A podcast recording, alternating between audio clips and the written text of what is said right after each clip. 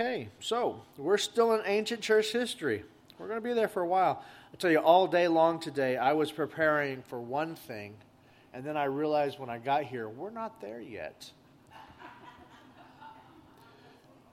Um, well, all, all, day long I've had it in my head. We were on the Nicene Creed. We're not on the Nicene Creed. We're on the Apostles' Creed.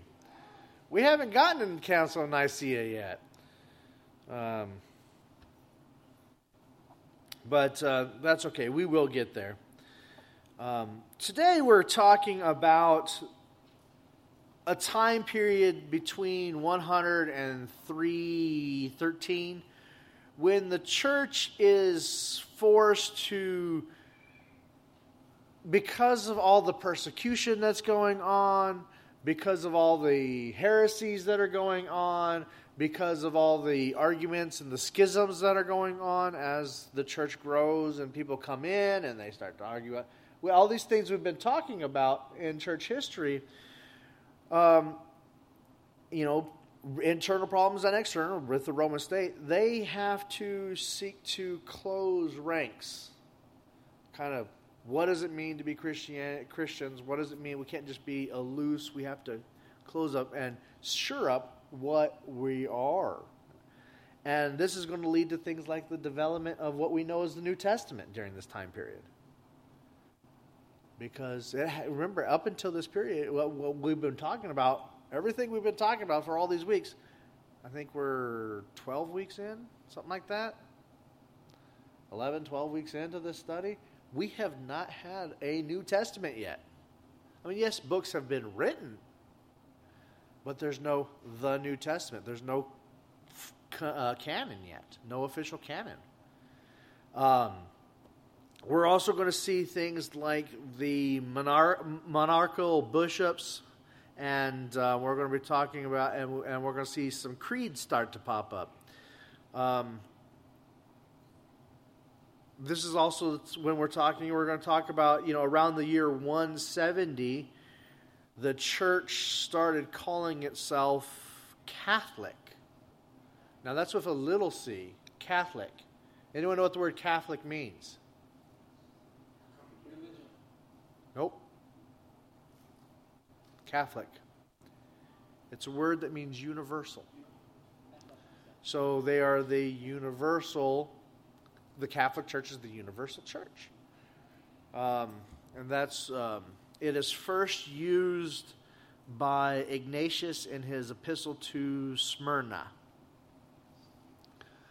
And um, so, but it's it's not like the Catholic Church has existed yet. It's just they the church itself has started referring to itself as Catholic, as universal, as all people are uh, are are called to worship Jesus. And so it's not a official gathering yet. Um, though church history, I know a lot of people, a lot of you have have issues with the Catholic Church uh, because of some of their teachings and because of things that have happened in the past to you, or you might have been raised up in a bad Catholic church, or um, uh, and they're a good Catholic church too, but. Uh, um, you know, just like all churches, there are good ones and bad ones. And um, and so a lot of you have problems, but a lot of church history will be wrapped around the Catholic Church, the Roman Catholic Church. And actually, one of the things we're talking about today is the development of the monarch, the monarchical, monarchical bishops. Uh, when I say that word, what's that mean? What's monarch mean? Yeah, ruler, sovereign ruler. And so, what we see is through practice and kind of a theoretical necessity, it's going to develop into the idea that there is one bishop or one set of bishops that are higher than the rest. This apostolic succession is what they call it apostolic succession. The apostles hand it down. And. Um, and um, and we because you know we, they need a leader in times of problems and persecution and with the heresies they need someone or some ones to kind of be like, okay, settle the issue. What about this? What about that? And in the Old Testament, we see things like Moses rising up, and we see, uh, you know, the, the, the apostolic king, the kings, you know, that, that, that the line of David. And so we will see, because of these kind of traditions, and just out of necessity with all the persecution going on, that well, it starts out with three major. We started talked about two major schools last week, and the third one will will raise up these bishops, these major bishops, these major school bishops that kind of looked at as the head. There's the Roman Catholic, the Roman Church, the Church in Rome. There's the one in Alexandria and the one in Carthage. These three, and there's also one in Jerusalem, but he falls off. That that bishop falls off relatively quickly because of persecution in and. Um, but you you have these these bishops that are like leaders of the the Christian movement, and eventually it will develop that as they um, as they as they go that they will they will seek to say, well, who has the final say, I guess we should say, on certain issues. And over time, Rome becomes the head church. Now, um, Rome has some things going for it that kind of leads to it becoming the laid church. It's the church that was, according to history, uh, started by Peter, who, according to uh, one way of reading the Bible, you will, Peter, I will build my church on on you. Um, that is not the only way to translate that verse, by the way, but uh, we're not here to argue that one. Uh, but um, but so you have this like okay, so according to that tradition, that um, Peter and he started this church, and then on top of that, um, in Matthew 16, 19, Christ gave Peter the keys to the kingdom, and he's commissioned John in John 21 to feed his sheep. And so we have this idea that, that Peter started this church. So he has kind of a, and he starts Rome, the Roman church, according to tradition. So he, it has this kind of prestige to it because Peter the lead disciple, the one that Jesus gave the rule to, will start.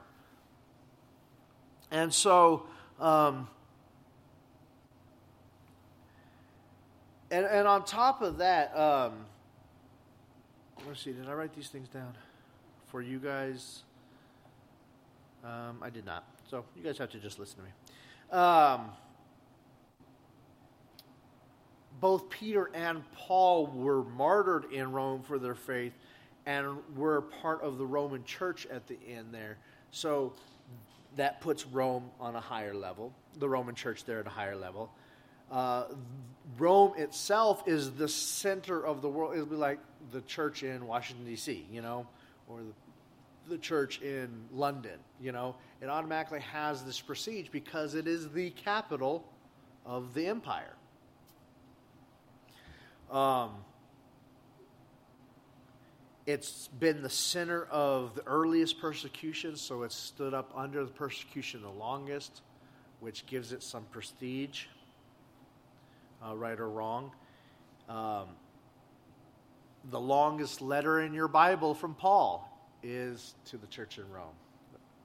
That's why it follows Acts, Acts, Romans, because it's the longest one, even though it was probably one of the last ones written.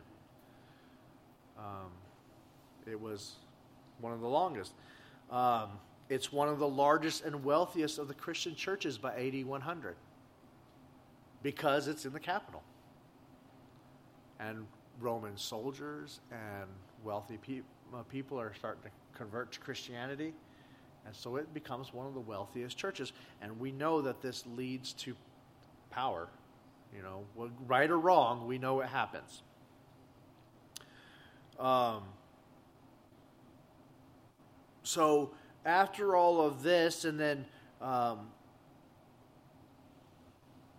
and then also because of works by Clement, Ignatius, Irenaeus, and Cyprian, who we've talked about in the past, all these names, these church historians that are writing letters to everybody, very famous, they all support the, uh, the apostolic line from Peter in the Roman bishopness. So it leads to um, them being one of the highest churches. Um, so after 135, Rome, Jerusalem is, destru- is destroyed. So the bishop of Jerusalem ceases to become the. He was the main rival of the Roman Church because it was Jerusalem. You know that's where Christianity started, right? 135 that gets destroyed. So no more bishop there to rival him.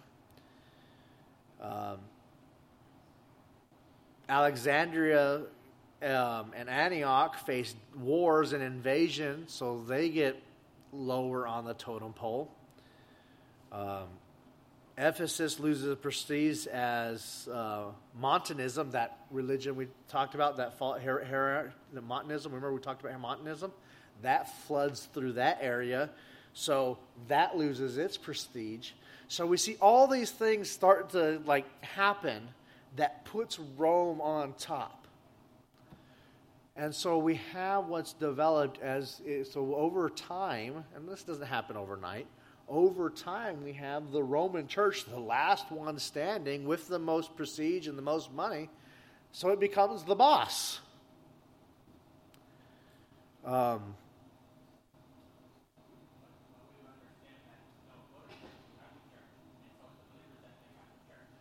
well, yes, the believers, and they knew that the believers were the church as well. But they're talking about who is the head bishop, who's the head leader, who's the head pastor. What kind of hierarchy? Remember, they haven't established, like right now, each church, like, okay, each denomination is actually different. Uh, some of you guys come from denominations where you have a hierarchy. Um, for, say, like the um, Assemblies of God has a hierarchy. There, there's people, there's the pastor, and there's people over him, there's people over them, until you get to the top. Uh, Methodist is like that. Uh, Catholic, obviously, we've been talking about the Catholic Church, but we all know he's the Pope's the head. Um,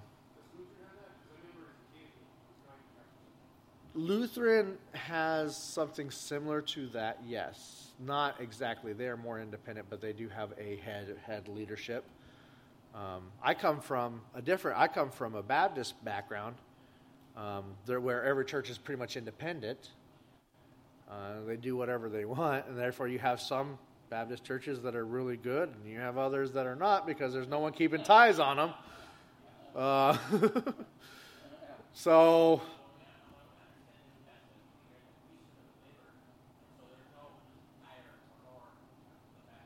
I'm not arguing theology with you. I'm telling you this is what happens. this is history. We're not here to argue the theology of whether it happened was right or wrong. This is what happens. Um, you know, obviously, I come from a Baptist background, so we obviously don't believe in. So we believe in the the the, the priesthood of the, of the, the believers, and we don't have uh, anyone over top of us. Um, so obviously, I agree with you, but um, but other people in this room may not because they come from a different, you know, that's um, a different group, a way of organizing the church. But in in history, this is what happens.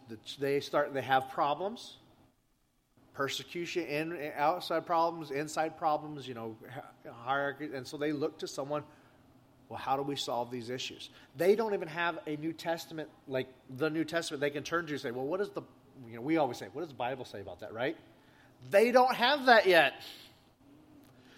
You remember the Old Testament has was was solidified in AD 70 by the Jews, so that's not even that's becoming in in uh, in you know so they don't have what we you know they don't have the the blessing we do. No, they have some. I mean, and we're going to talk about that as we get to the development of the New Testament, but um, which we I hope to get to today, um, but may not. Um, but they had, you know, so the, there are different lists, and you know, but this church over here may have these books, And these church over here may have these books. Remember, they're not books like we know them. Printing press won't be invented until much, much, much, much, thousands of years later. So it's all handwritten, scrolls, or in folios, what will become a book. Their, their folios are starting to develop at this point.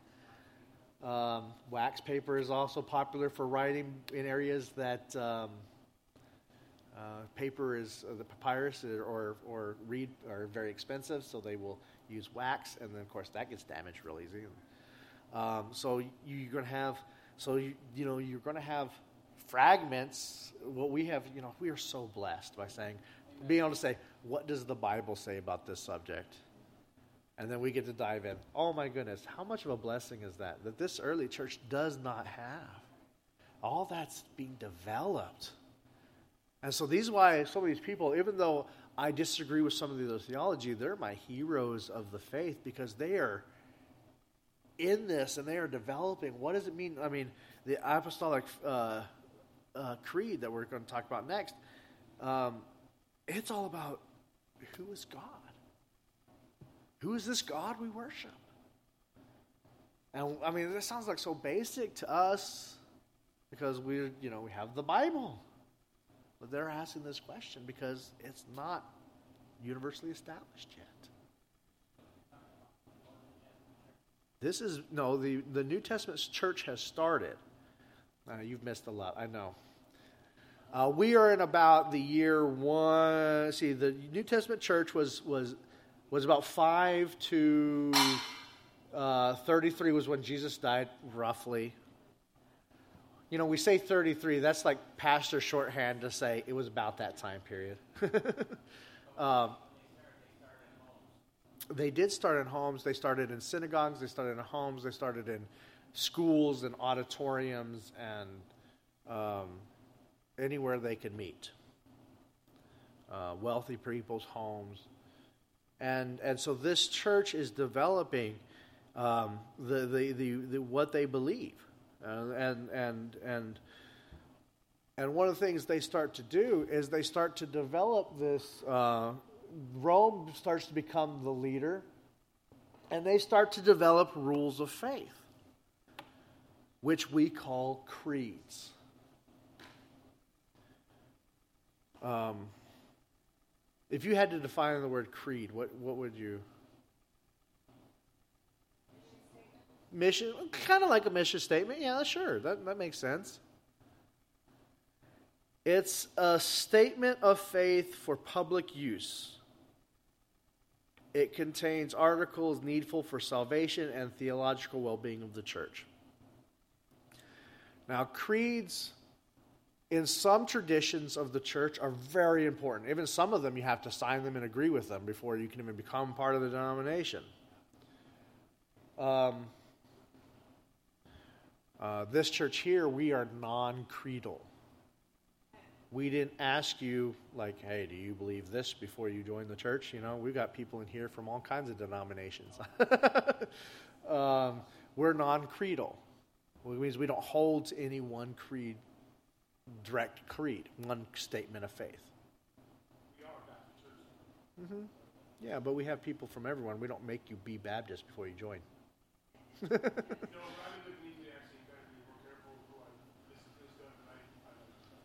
So um, yeah, so we've got people from everyone here, uh, and uh, some denominations are very picky about this. Like that, you know, you have to know the Apostles' Creed, you have to know the Nicene Creed, you have to know the.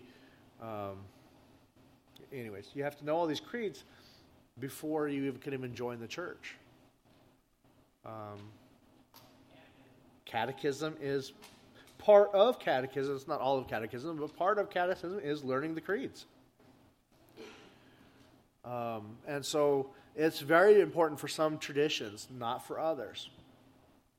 But even if you don't like, like I'm non-creedal, but these these creeds are very important for the development of what we agree on is what is Christianity or what is uh, what who is God, what is the Trinity. These things are all things that will develop out of these creeds. Very important for us as as as Christians today. Even how we read the scriptures are, even though we are we are influenced by these creeds because our mindset. Remember that when we talked about Old Testament, that encyclopedia.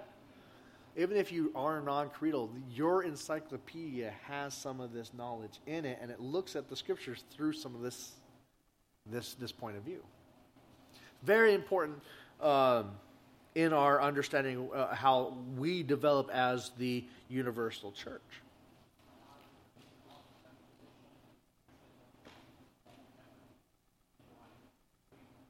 Um, well, some creeds are better than other creeds. Um, so, conciliar or universal creeds are, are, are made by representatives of the whole, as the whole church emerges and they out of theological controversies. Um, we see some of the biggest creeds come out between the year 313 and 451. These are when some of the biggest creeds, and I, I bet you know some of them, We'll get to some of the big ones.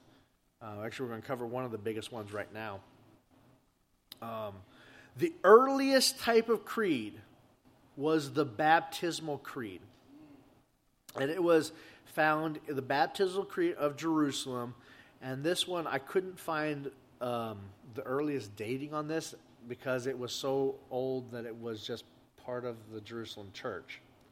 It has no start date.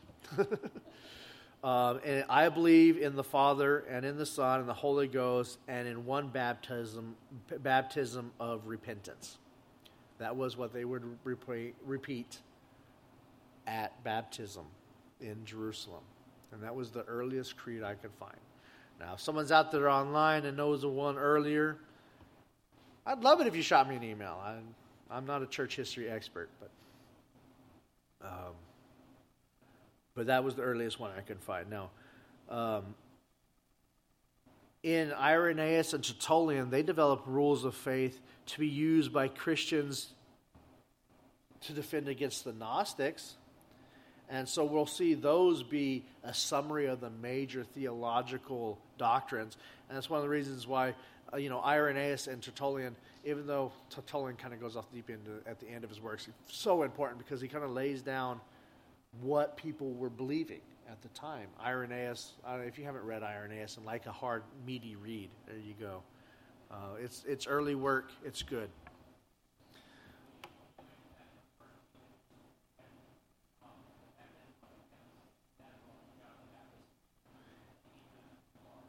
It was taken from the scriptures, yes but it um, but it was something that they would but it's not a scripture verse it's not like they're repeating i baptize you in the name of the father the son and the holy spirit. They're not doing that out of scriptures. This is the creed. In one baptism it's a statement of faith.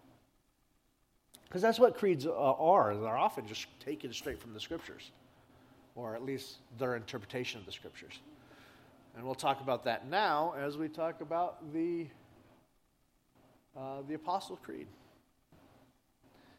um, this is really becomes the, one of the oldest summary of the essential doctrines of Scripture that we have.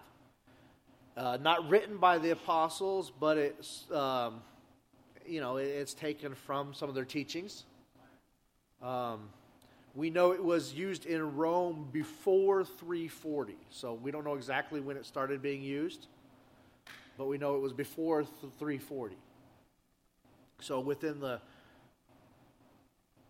200 years of the Old Testament being written, not formalized yet as the Old, I mean, started New Testament being written, not formalized as the New Testament, but the books were already written. And 340, at, in between that time period, this creed has developed and being used as a baptism formula in the earliest times.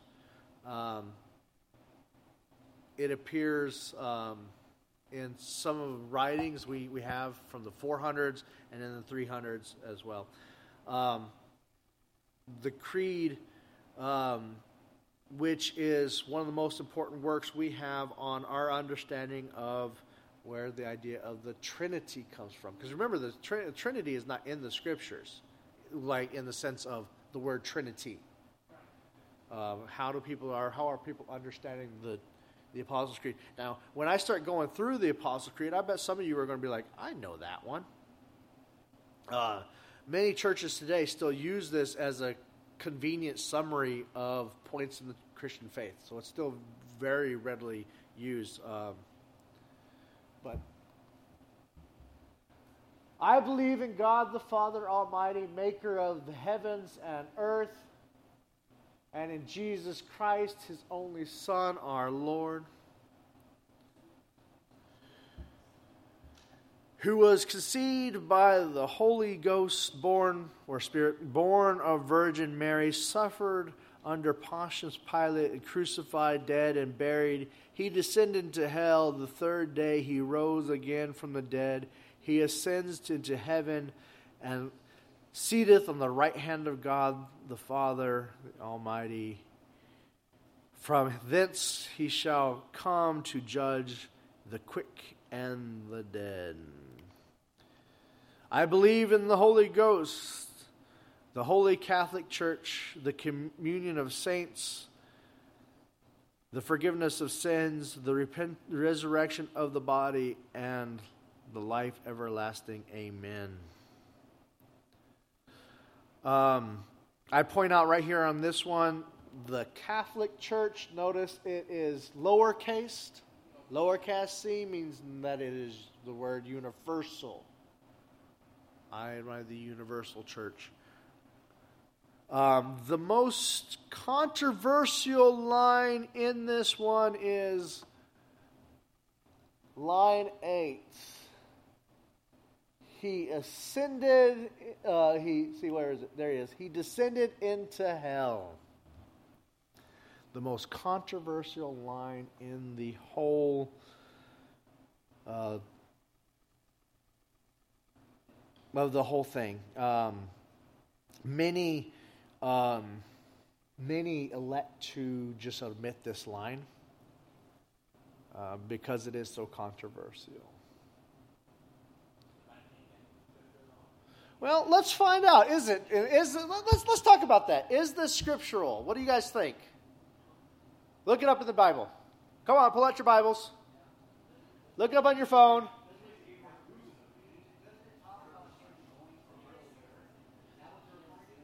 Let's find out. Pull out your Bibles. Get on your phones. Where's it at? What's their backing?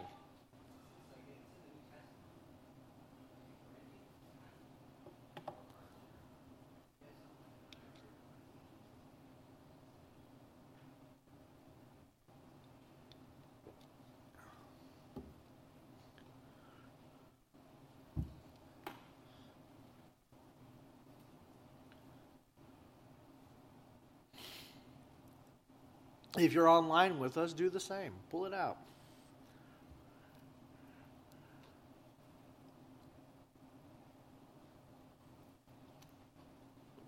These are good questions to ask.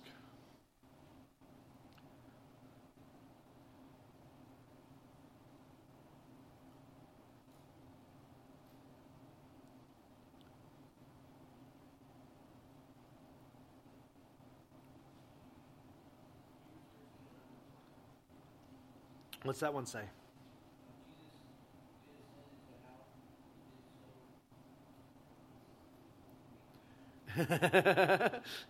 all right, all right. Let's.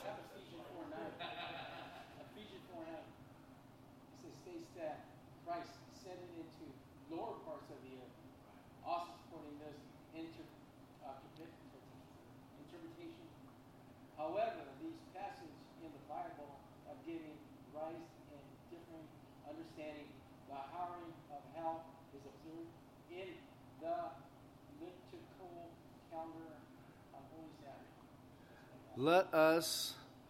All right, I'm going to look up that passage. You're, uh, I go. Don't just read read an article on it. Go to the passage and see what it actually says. I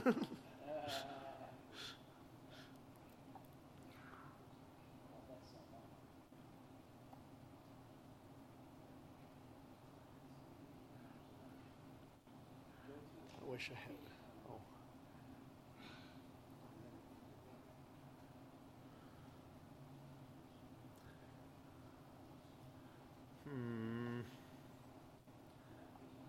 Phone is not coming up. My Bible is not coming up on here.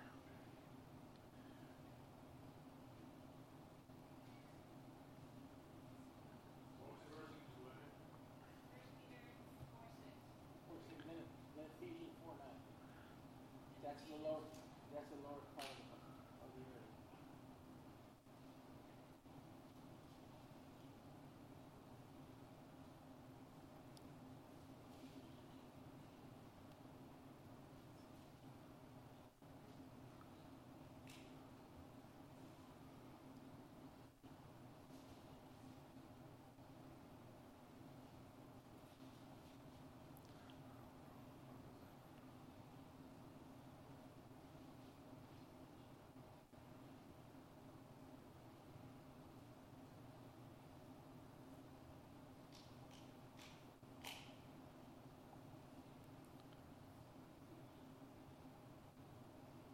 Okay, Ephesians four nine. Now this he ascended, what does it mean? But that he also first descended in the lower parts of the earth.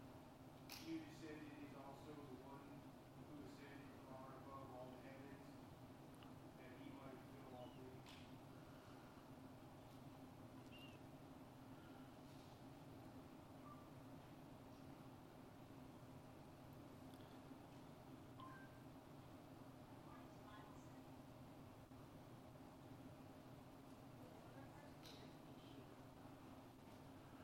Hades. What they just read, where it says that he descended to the lower earthly regions, mine has a question mark in it. Oh, yeah, what's the question mark mean in your Bible? Oh, you mean like it has a question mark, like as a question, like did it happen?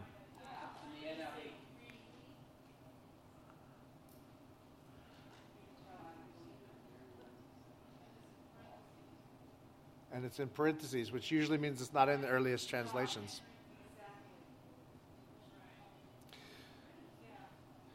Um, my son, can I have my phone? This one's my this my my tablet's running a little slow today.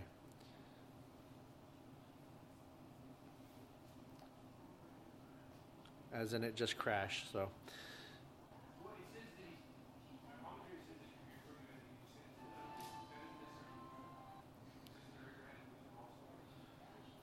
all right. Um, I'm going to turn the the most. Uh, my my tablet just crashed. Hold on.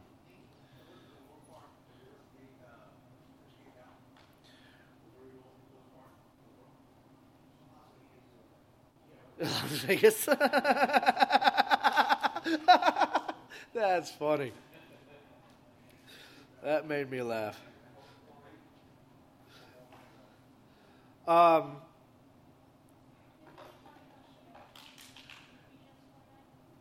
uh, well, I'm going to have to look up Ephesians 4 9. I don't know that one off the top of my head. Sorry.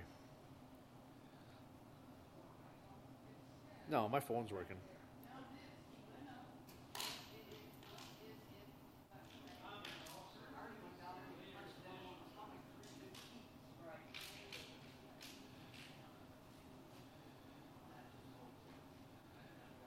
That one says he descended into lower parts of the earth.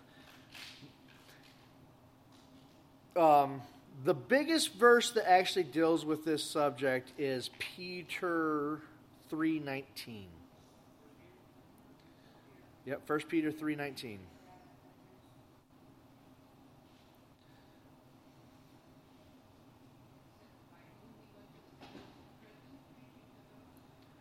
Yep. This is the largest place where they, they talk about uh, in there. There's other parts of descending to lower parts of the earth, but a lot of it depends on what you believe about what well 319 reads in which he also made proclamation to the spirit in prisons who were disobedient in the past. He was put to death made alive in which he went and made proclamation to the spirits in prison. The truth is is how we view hell and the word Hades determines whether he went to hell as we think of that traditional like he went to the burning place of, of torment or if he went to Sheol. Hmm. There's a big word in the Old Testament. Sheol is a word in the Old Testament that means simply the abode of the dead, the grave. And there are two sides of Sheol there's Abraham's bosom, the good side, and then there's the bad side. But it's not hell as we think of that, that term, hell. Um, the idea of hell as we think of doesn't develop till later uh, than the Old Testament days. Even the New Testament, it hadn't fully developed yet. That place of eternal torment and stuff like that. Gehenna is the word used there. Uh, the word in lower parts of the earth and uh, and there a lot of it's referring back to Sheol, which would have been the grave. He went to the grave. And how do we ter- interpret that? Did he go to hell? And a lot of that is determined by your upbringing and how you believe the scriptures to be read.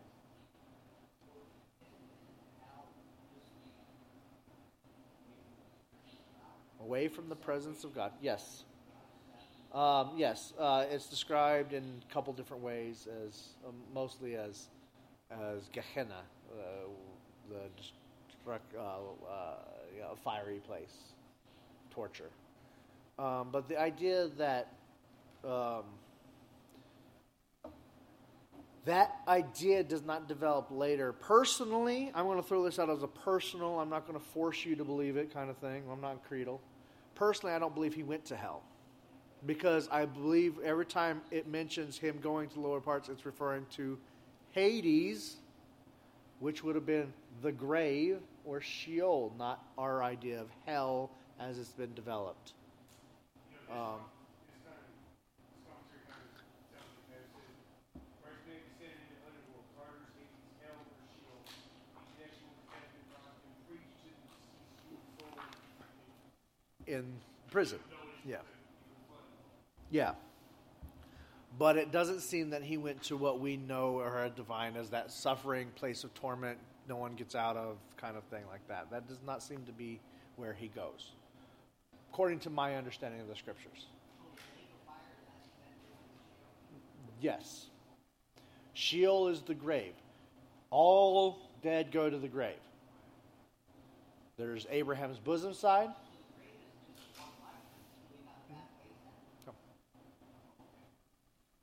It's um, and then there's but there's Abraham's bosom side, and then there's the uh, I guess more people would be common with Titus side. The uh, um, anyways, uh, the good side and the bad side, but it's not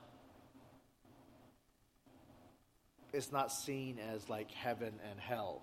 It's one place, two different kind of areas for you. Kind of. Um, and, and so my understanding of the scriptures, and so I'm not going to I'm not going to force you to believe what I believe. I go study it for yourselves. But the idea of hell, I think, is a bad translation. Uh, a lot of the, especially the King James, is really bad about this. They tra- every time they see the word Hades, they translate it as hell. Um, and I think it should be translated as Hades. Um,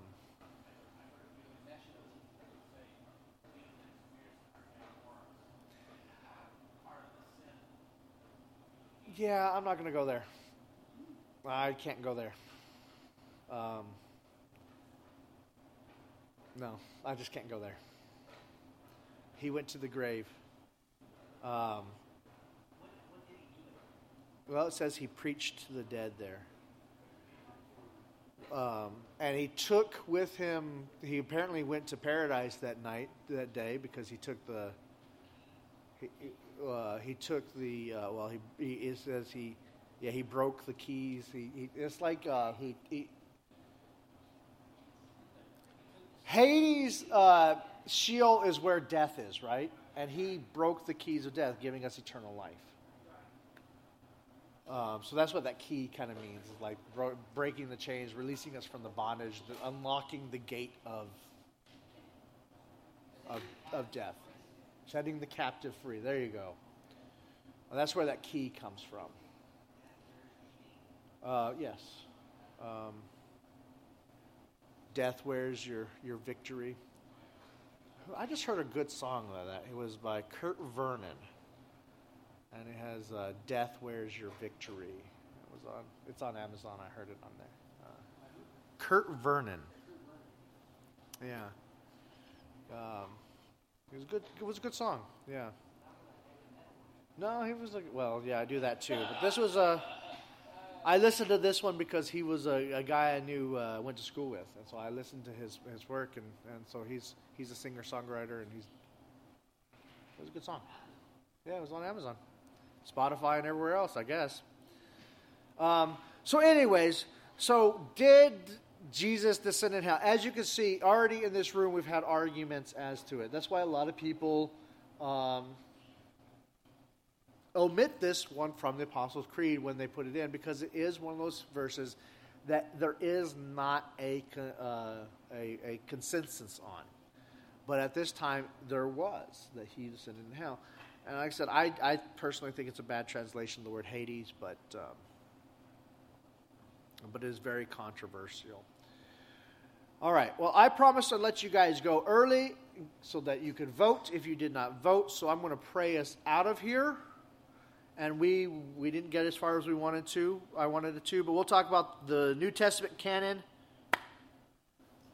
Starting, we'll start with the New Testament canon next week. So, Father God, I praise you today, Lord. I thank you for uh, uh, just letting us be here, Lord. We pray for whoever is voted in yes. today uh, that um, that they may uh, see beyond the the greed and the, the party lines and, and do what's best for the people of this nation that we may uh, seek your face. Lord, we pray that you will um, be with those who are voting, those who are out in the rain right now. And we pray that uh, you will just continue to bless us and keep us. In Jesus' name we pray. Amen. You know one good thing, right? Is that you made us